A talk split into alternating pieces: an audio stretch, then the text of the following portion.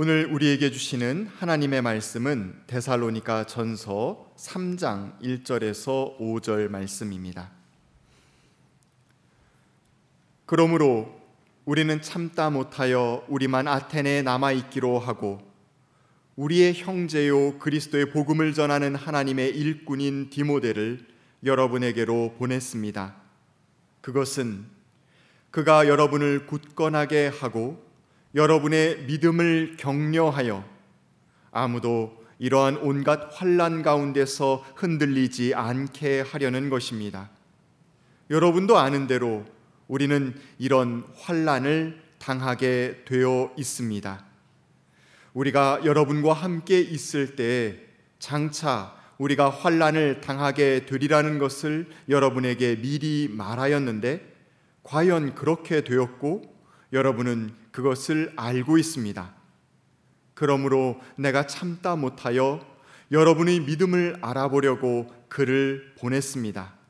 그것은 유혹하는 자가 여러분을 유혹하여 우리의 수고를 헛되게 하지 못하게 하려는 것이었습니다. 이는 하나님의 말씀입니다. 아멘. 오늘 예배 자리에 나오신 여러분 모두 어, 그리고 어, 영상 예배를 통해 예배에 동참하는 모두에게 정말 주님의 각별한 은총과 평화와 사랑이 넘치시기를 빕니다. 세월이 참 심란한 어, 그런 때이기 때문에 우리 마음 어디에다 두어야 하는지 모르는 혼란스러움이 우리 속에 있는 게 사실입니다. 인생이 불확실함 투성이라고 말하긴 하지만 전혀 예측하지 못했던 일들이 벌어져 우리를 당혹시키곤 합니다. 사람은 누구나 자기가 일평생 자기로 형성해온 인생관과 가치관이 한순간에 속절없이 무너진 것처럼 느낄 때 자신의 인생의 실패로 느끼는 게 아니라 세상이 파멸한 것 같은 고통을 느끼게 마련입니다. 이것이 어쩔 수 없는 인간의 모습이라고 말할 수 있겠습니다. 부끄러움과 회호 속에서 극단적인 선택을 한 사람을 바라보면서 우리는 안타까움을 느끼지 않을 수가 없습니다. 뿐만 아니라 그로 말미암아서 마음의 상처를 입은 아, 피해자들에게도 주님의 위로가 그리고 굳건하게 버텨낼 수 있는 힘이 아, 주어지기를 간절히 소망하지 않을 수 없습니다. 아, 이런 때일수록 하나님의 자비하심 앞에 엎드릴 수밖에 없다는 생각이 들곤 합니다. 하나님은 인간을 당신의 파트너로 선택해 주셨습니다. 생각해 보면 이 말은 어불성설처럼 느껴지기도 합니다. 우리를 뭘 봐서 하나님이 당신의 파트너로 삼아 주신단 말이야. 나 스스로도 통제하지 못하고 아, 그리고 조그만 어려움이 닥쳐와도 어쩔 줄 모르는 우리를 하나님이 파트너로 삼아 주셨다고 그렇게 생각할 수도 있습니다. 전능하신 하나님이 뭐가 아쉬워서 우리를 파트너로 삼았겠어 이렇게 말할 수도 있죠. 그런데 여러분 전능하신 하나님도 하실 수 없는 일이 있습니다. 그러면 이건 하나님의 전능하심에 문제가 있는 거죠. 사실은 이렇게 얘기하면. 근데 전능하신 하나님이 하실 수 없는 일, 그건 뭐냐? 우리의 마음을 강제로 열고 들어와 우리를 점령해버리는 일은 하나님이 하실 수가 없습니다. 무능력해서가 아닙니다. 하나님이 우리를 사랑하시기 때문에 자유의지를 주셨고, 우리가 자유롭게 하나님의 뜻에 응답하는 사람으로 삼아 주셨습니다. 이게 어쩔 수 없는 하나님의 사랑입니다. 때때로 우리가 마음문을 열고 주님을 모셔드리면 주님은 기꺼운 마음으로 우리 속에 들어와 주인이 되시지만 우리가 한사코 주님이 내 마음 속에 들어오시는 것을 거절하면 안타깝지만 하나님은 우리의 마음 문을 열고 들어오지는 않는다 하는 얘기입니다. 바로 이것이 하나님의 극진한 사랑이라고 말할 수 있겠습니다. 하나님은 그러나 우리가 그릇된 길로 가려고 할 때마다 그냥 버려두진 않으시고 경고하십니다. 어떠한 형태로도 경고를 주시는데요. 아벨의 제사를 받으시고 가인의 제사를 받지 않으시자 가인은 하나님을 보복의 대상으로 삼을 수가 없으니까 형제인 아벨에게 낯빛이 변했습니다. 그렇죠. 그리고 그를 죽이려는 마음이 생겨났죠. 그걸 바라보고 하나님이 가인의 행동을 멈추도록 한 게 아니라 가인에게 경고를 하셨죠. 내 낯빛이 변하면 어떤 일이냐. 내가 보니까 죄가 너희 문 앞에 도사리고 있다. 죄의 소원은 내게 있는지 모르지만 너는 죄를 다스려야 해. 이게 하나님이 가인에게 주셨던 말씀인 것을 우리들이 알 수 있습니다. 세상에서 가장 정결한 사람이라고 해도 가장 강한 사람이라고 해도 그러나 한순간 죄에 덫에 걸릴 수밖에 없는 게 인간이기도 합니다. 나는 다르다고 말하는 사람이 있다고 한다면 그 사람이 가장 위험한 사람입니다. 젊은 날에 저는 인간이 원죄 가운데 있다는 이야기를 신학생이었음에도 불구하고 별로 좋아하지 않았습니다. 왜냐하면 인간을 너무 죄 속에 가두는 것처럼 여겨졌기 때문에 그럽니다. 인간은 자기의 의지를 가지고 선택할 수 있는 능력이 있다고 인간에 대한 낙관론을 저는 가지고 있었습니다. 그러나 목회자로 살아온 40년 세월 그동안의 내 모습을 보더라도 나는 이제 점점 점점 하나님의 자비하심 없이는 한순간도 설 수 없는 존재라는 사실을 절감하지 않을 수가 없습니다. 함부로 옳고 그름의 잣대를 가지고 누구를 평가할 수 없다고 느끼는 까닭은 나 또한 어쩔 수 없는 죄인이라고 하는 사실을 알고 있기 때문에 그렇습니다. 살면서 우리가 얼마나 연약한 존재인지 자각하게 되는 거죠. 그렇기 때문에 우리가 할 수 있는 일은 자비하신 하나님 앞에 자꾸만 엎드려서 우리를 인도해 달라고 우리가 그릇된 길로 가지 않도록 지켜달라고 기도하는 수밖에 없습니다. 그렇게 기도하고 경계를 해도 넘어지게 마련인 게 우리들입니다. 넘어짐이 없는 것이 온전함이 아니라 넘어진 자리를 딛고 일어나서 방향을 새롭게 하고 지향을 잃어버리지 않는 것이 인생의 신앙의 온전함이라고 말할 수 있겠습니다. 우린 누구도 완벽하지 않습니다. 우린 넘어지고 또 넘어집니다. 그런데 우리들이 넘어진 자리를 딛고 일어서기 위해서는 또 지향을 바로 하기 위해서는 우리와 함께 길을 가고 있는 사람들의 도움이 필요합니다. 때때로 우리에게 경고하고 붙들어 일으켜주고 지향해야 할 그 대상이신 그리스도를 바라보도록 하는 존재 말입니다. 비록 우리가 얼굴을 맞대고 친밀하게 교제하고 서로 부둥켜 앉지는 못하지만 그럼에도 불구하고 우리들이 지속적으로 이어져 있다는 사실을 피차 확인해야 하는 까닭이 바로 그런 데 있습니다. 나는 지금 여기 외로움 속에 있는지 모르지만 저만 치에서 나를 사랑하는 이들이 나를 기억하고 있고 나를 위해 기도해 주고 있다는 사실을 알게 될 때 우리는 몸과 마음을 새롭게 하지 않을 수가 없는 것이죠. 뇌과학에서 뉴런이라고 하는 신경세포를 여러분 아시죠? 외부에서 자극이 들어오면 그것을 자극을 받아들이고 전달하고 그래서 생각하게 하고 운동하게 만드는 그런 것이 바로 뉴런들이라고 말할 수 있습니다. 뉴런과 뉴런 사이를 연결시키고 있는 연결의 회로가 튼튼할 때 우리는 감정적으로도 튼튼하고 그리고 건강한 삶을 누린다고 얘기할 수 있습니다. 그러나 그 연결망들이 점점 부실해지기 시작하면 기억도 쇠퇴하고 운동 능력도 적어지고 판단력도 흐려지고 하는 것이 이 뉴런들의 신비라고 얘기할 수 있겠습니다. 그렇습니다. 교인들의 사귐이라고 하는 것은 곧 코이노니아라고 하는 것은 바로 떨어져 있는 뉴런들이 서로 연결되어 있음을 느끼도록 만드는 그것과 똑같다. 그래서 우리가 몸으로는 멀어져 있는지 모르지만 마음으로 멀어져서 안 되는 까닭이 거기에 있다라고 말씀드리고 싶은 겁니다. 바울 사도의 선교에 대한 생각을 이번 주 중에 할 수밖에 없었는데 그 생각하면서 이런 느낌이 딱 들었습니다. 바울이 지중해 세계에서 했던 일은 뭘까 생각해 보니까 지중해 세계의 사랑의 신경망들을 이어간 것이다 하는 생각이 들었습니다. 그렇죠. 여기에 살고 있는 사람, 저기에 살고 있는 사람들은 서로 무관한 존재들이었습니다.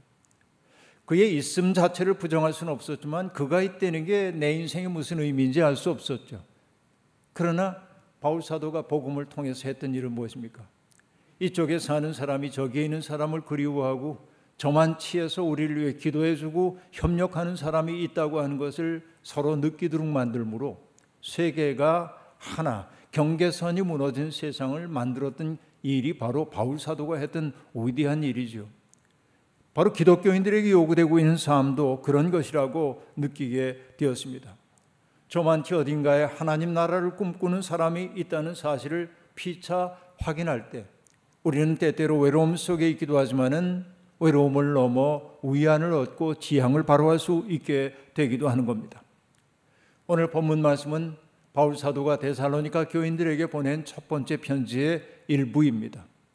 여러분 다 잘 아시지만 데살로니가 전서는 신약 성서 27권 가운데 맨 먼저 기록된 책입니다.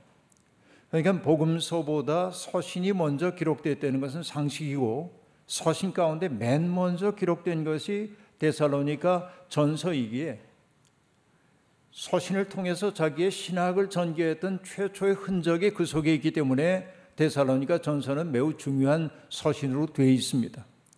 그런데 바울 사도가 아, 그 데살로니가 교인들에게 그 아, 복음을 전한 것 우리는 사도행전을 통해 잘 알고 있습니다. 그는 유럽의 첫 관문이라고 얘기할 수 있는 빌립보에 가가지고 하나님의 말씀을 전했습니다. 하나님의 말씀에 많은 사람들이 응답 했습니다.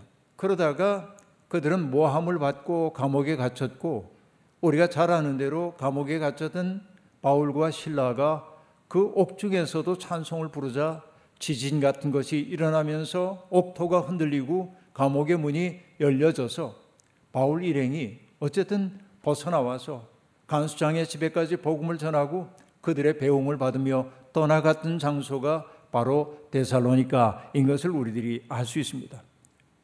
데살로니카 가서 바울 사도는 회당에 들어가 가지고 세 안식일에 걸쳐서 그러니까 세 번이겠죠. 하나님의 복음의 말씀을 데살로니카 교인들에게 전했습니다. 그리고 토론이 벌어졌습니다. 많은 토론 끝에 사람들이 바울의 전하는 복음의 말씀을 영접하게 되었습니다. 유대교의 성경 해석이라는 것은 하나의 권위 있는 해석이 있지 않고 다양한 해석들이 가능하도록 되어 있는 게 유대교의 성경 해석의 특색입니다. 그것은 언어와도 관련이 있는데 히브리어나 아람어 그러니까 팔레스타인 사람들이 일상적으로 사용하던 그 아람어는 쓰기가 어떻게 되냐면 우리 한글 같은 거는 왼쪽에서 오른쪽으로 써, 써가잖아요. 그런데 히브리어나 아람어는 오른쪽에서 왼쪽으로 써가게 되어 있습니다. 근데 대개 오른쪽에서 왼쪽으로 써가는 그 언어들의 특색이 자음은 있지만은 모음이 없는 경우가 아주 많이 있습니다. 그러니까 모음이 없다는 얘기는 발음하기 어렵다는 얘기고 그래서 발음을 하기 위해 모음을 집어넣으며 글을 읽도록 되어 있습니다. 근데 모음 아 다르고 어 다르다고 내가 모음을 뭐로 적용하느냐에 따라서 그 똑같은 단어가 전혀 다른 뉘앙스로 느껴질 수도 있는 거죠. 그 때문에 히브리어나 아람어 같은 것들은 굉장히 모호하게 들릴 수 있어요. 해석의 여지가 많다라는 얘기입니다. 근데 어떤 분은 이렇게 얘기하기도 합니다. 인간의 좌뇌와 우뇌를 얘기할 때 좌뇌라는 게 분석하고 합리적인 판단을 하고 하는 것이 좌뇌가 하는 행동이라면 우뇌가 하는 행동은 종합하고 어떤 아, 감정과 관련되고 그리고 어떤 뉘앙스에 예민한 것이 오른쪽 뇌인 것이죠. 그러니까 그 언어 쓰기가 좌에서 우인지 우에서 좌인지에 따라서 그 언어의 특색이 다르다고 얘기하고 있고 그래서 히브리어나 아람어 같은 것들은 생의 모호함, 생의 불확실함, 그리고 뉘앙스 이런 것들을 담아내기에 합당한 그래서 다양한 해석을 향해 열려 있는 글이다 이렇게 얘기를 하고 있는 겁니다. 이게 참 매우 흥미로운 대목이라고 볼 수 있습니다. 그 때문에 유대인들의 공부는 시끄럽습니다. 생각만 하는 게 아니라 뭐 하는 거냐면 다양한 토론을 통해 가지고선 뉘앙스의 차이 같은 걸 느끼기 위해 그렇게 하는 거죠. 유대교와 그리스 철학에 능숙했던 바울 사도의 이야기를 듣고 회당에서는 토론이 벌어졌고 많은 사람들이 복음을 받아들였는데 복음을 받아들인 사람을 성경이 지금 누구라고 얘기하냐면은 경건한 사람들 그렇게 말합니다. 신약에서 경건한 사람을 일컫는 말들은 전부 뭘 뜻하냐면 신앙생활 잘하는 사람을 특화해서 말하는 것이 아니고 유대인이 아닌 이방인인데 유대교의 호감을 가지고 회당 공동체에 동참하고 있는 사람들을 경건한 사람이라고 얘기합니다. 이게 신약 성서의 어법입니다.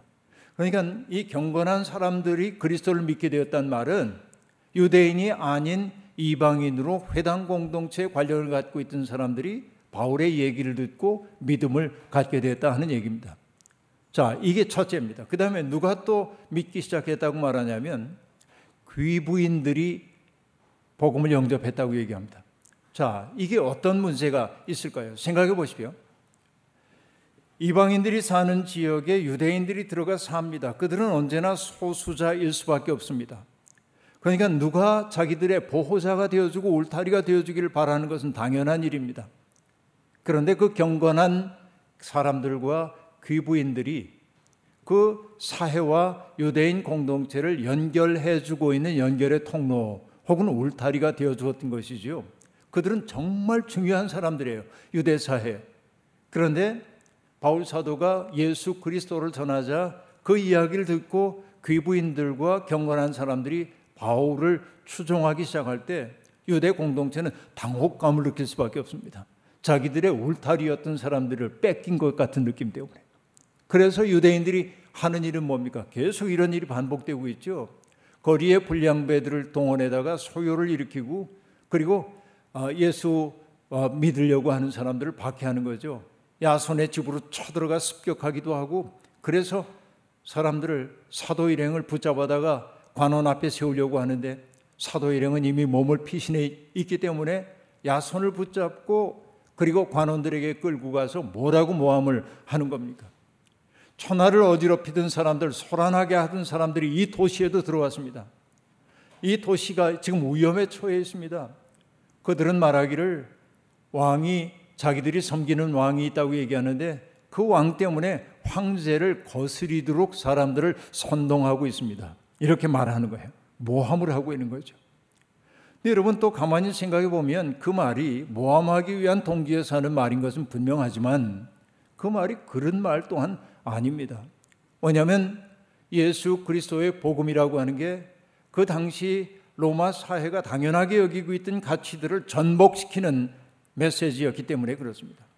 힘 있는 사람들이 힘 없는 사람들을 억누르는 것이 당연한 일이고 우리가 받아들여야 할 현실로 여겨지고 있는 그 세상에서 주님은 뭘 가르치십니까? 너희 가운데 으뜸이 되려는 사람 모든 사람 섬겨야 돼라고 말합니다. 힘 있는 사람들은 뭘 해야 된다고 말합니까? 가장 연약한 사람들을 섬겨야 된다고 얘기합니다. 그러니까 기존의 질서를 뒤집어 엎고 있는 것이 바로 복음이죠. 그래서 천하를 어지럽히던 자들이라고 하는 말을 영어 성경은 뭐라고 번역했냐면 upside down이라고 얘기해요. 위아래를 뒤바꿔 놓은 거예요, 세상이. 그런 자들이 왔다는 거예요. 그러니까 여러분 기득권을 누리고 있던 사람들의 입장에서 보자고 한다면 그들은 불편한 존재들입니다. 예수 믿는 사람들은. 자기 스스로의 행복에 겨워서 자기의 힘을 누리고 살고 있던 사람들에게 복음은 불편한 메시지일 수밖에 없는 겁니다.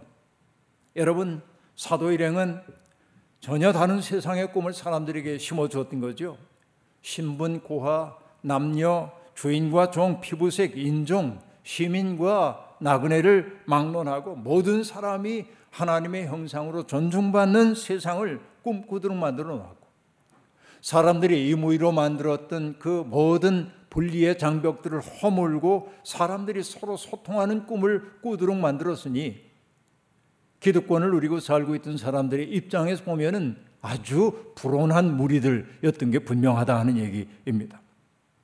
그러니까 여러분 예수를 믿고 따르는 사람들 그들은 당연의 질서를 뒤집는 사람들이기 때문에 그렇기 때문에 위험한 사람들로 여겨졌어요. 그들은 죄에 사로잡힌 세상을 향해 아니오라고 말하는 사람입니다. 그러면 여러분 그런 삶을 선택한 사람들에게 세상이 안겨주는 게 뭐겠어요? 조롱과 혐오와 박해일 수밖에 없는 것이지요. 그래서 여러분 사도들은 복음을 전할 때 복음을 영접하는 사람들에게 뭐라고 얘기하냐면 어떤 어려움도 없을 거라고 말하지 않습니다. 이 복음을 영접하고 살다 보면 어려움 겪을 거라고 얘기합니다. 정직하게 얘기하는 거예요. 환란과 박해가 없을 수 없다는 것입니다. 여러분 요한은 심판에 대해 설명하면서 이렇게 얘기하죠. 빛이 세상에 들어왔지만은 사람들이 자기의 행위가 악함으로 빛보다 어둠을 더 좋아했다는 것을 뜻한다라고 말합니다. 어떤 사람이 심판을 받았다라고 하는 것은 죽은 다음에 하나님 앞에 가서 심판 받는다는 말이 아니라 내 마음속에 빛을 영접하기를 싫어하는 그 상태가 바로 심판받은 상태라고 요한은 얘기한 바 있습니다. 어쨌든 바울 일행은 그런 환란과 핍박 가운데서 더 이상 데살로니카에 머물 수 없었습니다. 그래서 그들은 베리아를 거쳐서 아테네로 선교의 지평을 넓힙니다. 세계 철학의 중심 도시라고 할 수 있는 아테네에 가서 바울이 해야 할 일 정말 많았습니다. 복잡한 일 많았습니다. 그러나 바울 일행을 사로잡고 있었던 것은 떠나온 데살로니까 그 연약한 교인들이 믿음을 잃지 않을까 하는 염려가 그에게 있었던 겁니다. 그 때문에 아직 확고한 믿음이 서기도 전에 박해라는 태풍을 받은 그 공동체를 격려할 필요가 있었어요. 그래서 바울 사도가 처음으로 편지를 쓴 겁니다. 아까 얘기했다시피 데살로니가 전서가 최초로 쓰인 편지인데 그래요 여러분 글 쓰는 사람들은 다 알 겁니다. 내 글을 받아볼 사람들을 떠올리는 거죠. 우선 머릿속에 그들을 떠올리면 어떤 정서가 떠오르도록 돼 있어요. 제가 우리가 비대면 상황에서 목회 서신을 쓸 때도 언제나 여러분들 머릿속에 떠올리는 게 먼저예요. 전해야 할 메시지를 생각하는 게 아닙니다. 근데 바울 사도가 데살로니가 교인들을 떠올리면서 한 말이 가슴을 치는 말입니다. 뭐라고 말하냐면 우리 주 예수께서 오실 때 그분 앞에서 우리의 희망이나 기쁨이나 영광에 자랑할 면류관이 무엇이겠습니까? 그것은 여러분이 아닙니까? 여러분이야말로 우리의 영광이요 기쁨입니다. 여러분 이게 바울 사도가 만난 지 얼마 안 되는 사람들입니다. 그들을 위해 자신을 다 내줬게 할 수 있는 말입니다. 그렇죠? 우리의 희망이나 기쁨이나 자랑할 멸류관 그건 바로 여러분들입니다. 그렇죠? 여러분이야말로 우리의 영광이요 기쁨입니다라고 말합니다. 하나님의 나라와 그의 의를 이루기 위해 박해받기를 마다하지 않는 여러분 바로 여러분이 있음이 나 바울의 존재 이유입니다. 라고 말합니다. 바울은 자기의 믿음의 아들이라고 말할 수 있는 디모데를 그들에게 보냅니다. 환란 속에 있는 신도들을 굳세게 하고 그들을 격려하기 위해서 말입니다. 자, 여기에서 환란이란 말을 생각해 보십시다. 환란이란 말은 어떤 것이에요? 근심, 걱정, 고통, 병을 뜻하는 환자, 어려울 난자 이게 합쳐진 게 환란입니다. 그리고 여러분 한자 공부 한번 해보십시오. 가운데 중자 밑에 마음 심자가 하나 있으면 충입니다. 그렇죠? 그런데 가운데 중자가 둘이 있어요. 그리고 밑에 마음 심자가 있으면 그게 환자입니다. 파자에서 생각해 보면 재미있습니다. 내 마음이 통전성을 유지하고 중심이 하나인 것은 충입니다.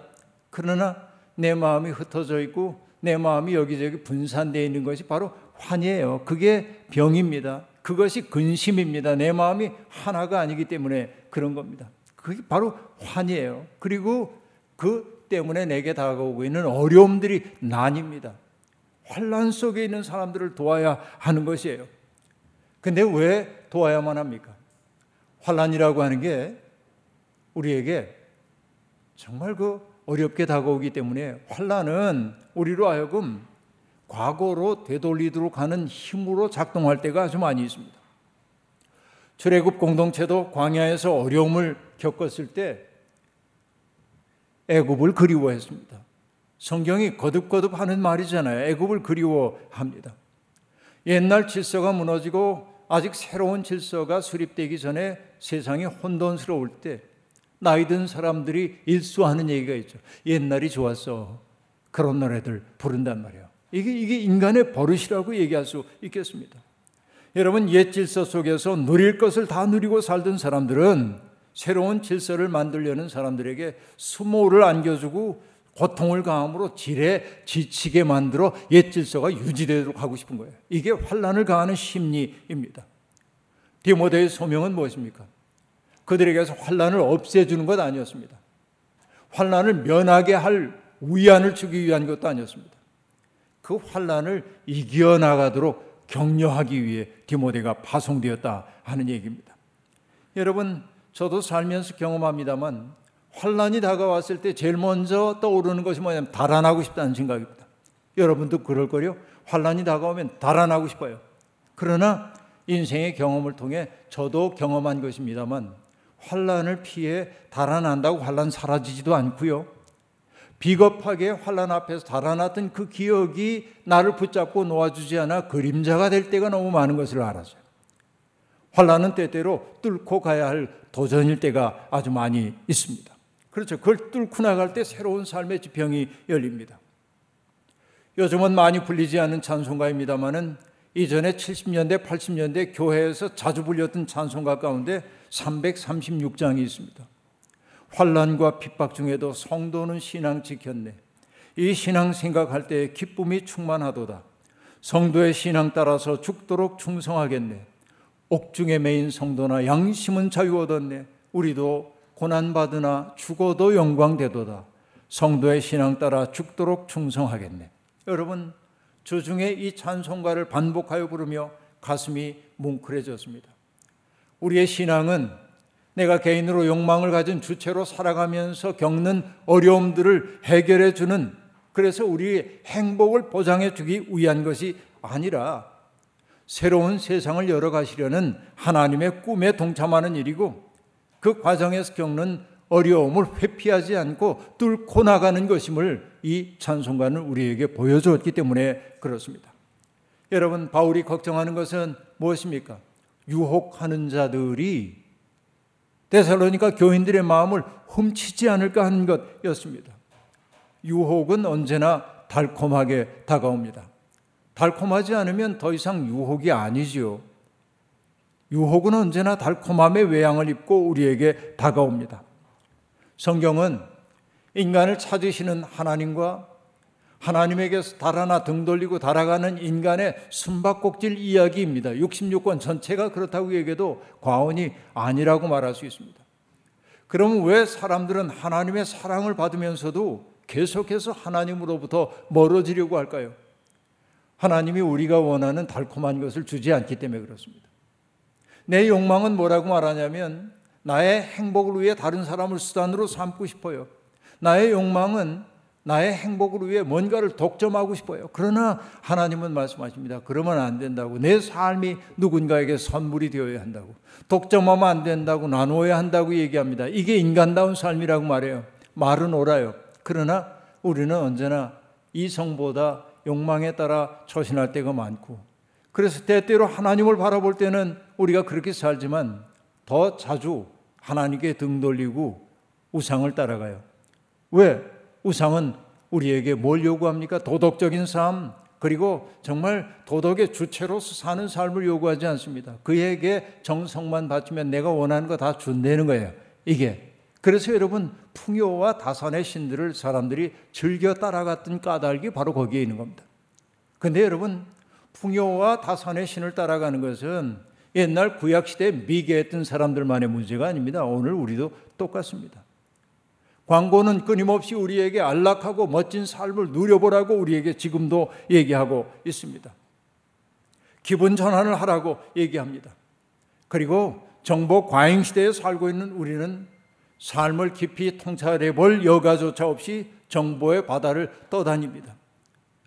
내가 원하든 원치 않든 수많은 정보가 내 머릿속에 들어와서 흘러갑니다. 이것이 우리를 분주하게 만듭니다. 그래서 우리는 여러분 나와 무관한 일로 지나치게 분주합니다. 우리의 감정이 흔들려요. 화를 내고 조롱하고 비난하고 그렇죠 원망하는 일로 우리의 감정을 소비합니다. 그러다 보니까 내가 누구인지 이 세상에 왜 왔는지 난 도대체 뭐 하는 사람인지 어디를 향해 가고 있는지 까맣게 잊어버린 채 세상이 우리에게 주는 자극에 따라 움직이는 그런 인간이 되어버린 것 아닌가. 바로 이게 피상적인 인간들의 괴로움이라고 말할 수 있겠습니다. 이게 문제입니다. 여러분, 독일의 신경생물학자인 게랄드 피터라고 하는 사람은 우리에게 내면의 나침반이 필요하다면서 이렇게 말합니다. 외부에서 주어지는 각종 유혹과 약속, 인생을 살면서 꼭 있어야 한다고 여겨지는 모든 것에 용기를 내 저항하기 위해서는 그것을 위해 가용할 만한 힘이 있어야 합니다. 우리 속에 힘이 있어야 유혹에 노라고 얘기할 수 있단 말이죠. 그 모든 것에도 불구하고 자신을 깨어있게 하며 세상이 말하는 그 모든 유혹과 약속, 상품들보다 더 강인하고 확고하게 뿌리를 내릴 내면의 힘, 바로 이것이 내가 당신과 함께 찾으려 하는 내면의 나침반이다. 이렇게 말합니다. 그리고 여러분, 게랄드 피터가 얘기하고 있는 우리 내면의 나침반은 뭐냐? 존엄이에요. 우리 인생이 얼마나 존엄한가에 대한 자각, 이게 우리를 지켜준다고 얘기합니다. 그런데 여러분, 저는 신경생물학자인 그의 말에 공감하면서도 인간의 존엄이라고 하는 게 내가 늘 상기한다고 내가 존엄을 누릴 수 있는 거 아니다. 아까 고백했던 거예요. 인간의 의지라는 거, 인간의 지성이라는 거, 이게 다 죄로 물들어 있기 때문에 존엄은 내가 지키는 게 아니라 그분이 우리 속에 심어주시는 거다 하는 생각이 드는 거예요. 여러분, 우리의 내면의 나침반, 그분은 그리스도이십니다.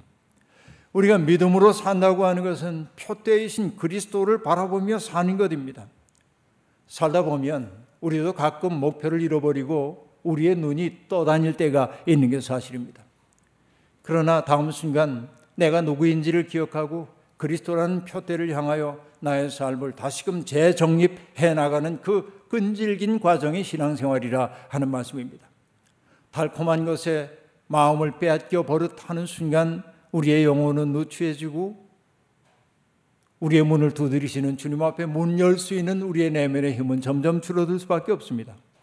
바울은 데살로니가 교인들이 유혹에 맞서 싸우면서 달콤한 것에 떠다니지 않고 그리고 참 사람의 길을 걷기를 바라고 있습니다.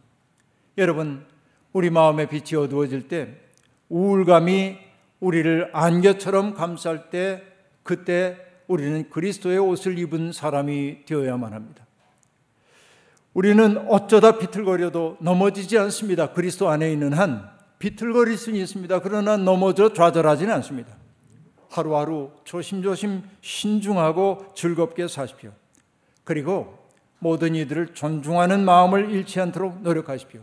나의 오름이 다른 사람에 대한 함부로 판단하는 판단의 근거가 되도록 하지 마십시오. 내가 얼마나 그릇될 수 있는지 한계를 아는 사람이 되어 사십시오. 길이 보이지 않거든 하나님께 길을 여쭈십시오. 나의 판단 내려놓고 하나님의 마음에 접속할 때 우리는 마땅히 가야 할 길을 찾게 될 것입니다. 온통 세상이 흔들리고 있는 세상입니다. 온 세상 흔들려도 흔들리지 않는 것, 그것은 우리를 향한 하나님의 사랑이고 주님의 은총입니다. 바로 그것이 우리들이 서야 할 흔들리지 않는 터전임을 잊지 말고 우리는 때때로 흔들리고 비틀거려도 그리스도로 옷 입은 사람이 되는 한 우리는 아주 넘어지진 않는다는 사실 생각하고 오늘도 내일도 우리가 만나는 사람들 속에 시원한 생수 한 잔 대접하는 마음으로 복되게 사시기를 주의 이름으로 축원합니다. 아멘. 주신 말씀 기억하며 거듭의 기도 드리겠습니다. 하나님, 우리 주 예수 그리스도께서 오실 때 그분 앞에서 우리의 희망이나 기쁨이나 자랑할 면류관이 무엇이겠습니까? 라고 물었던 바울 사도의 그 질문이 우리 앞에 있습니다. 그것은 여러분이 아니겠습니까? 바울 사도의 이 말 한마디 속에 세상의 질서가 새로워지고 있음을 봅니다. 우리는 저마다 자기의 욕망을 따라 살지만 그리스도의 복음은 우리가 누군가에게 복된 사람이 될 것을 요구하고 있습니다. 강요함이 아니라 그렇게 사는 것이 복된 삶이기에 주님은 그런 삶을 우리에게 요구하십니다. 주님 때때로 길을 잃고 방황하기도 하고 힘을 잃어 비틀거리다 넘어지기도 하는 우리들이지만 돌이켜 주님의 은총 앞에 바로 서는 우리가 되게 하옵소서. 하나님 이 세상을 새롭게 하려는 주님의 꿈에 우리를 불러주시니 감사합니다. 그 꿈 이룰 수 있도록 우리의 내면 속에 힘과 능력 더하여 주옵소서. 예수님의 이름으로 기도하옵나이다. 아멘.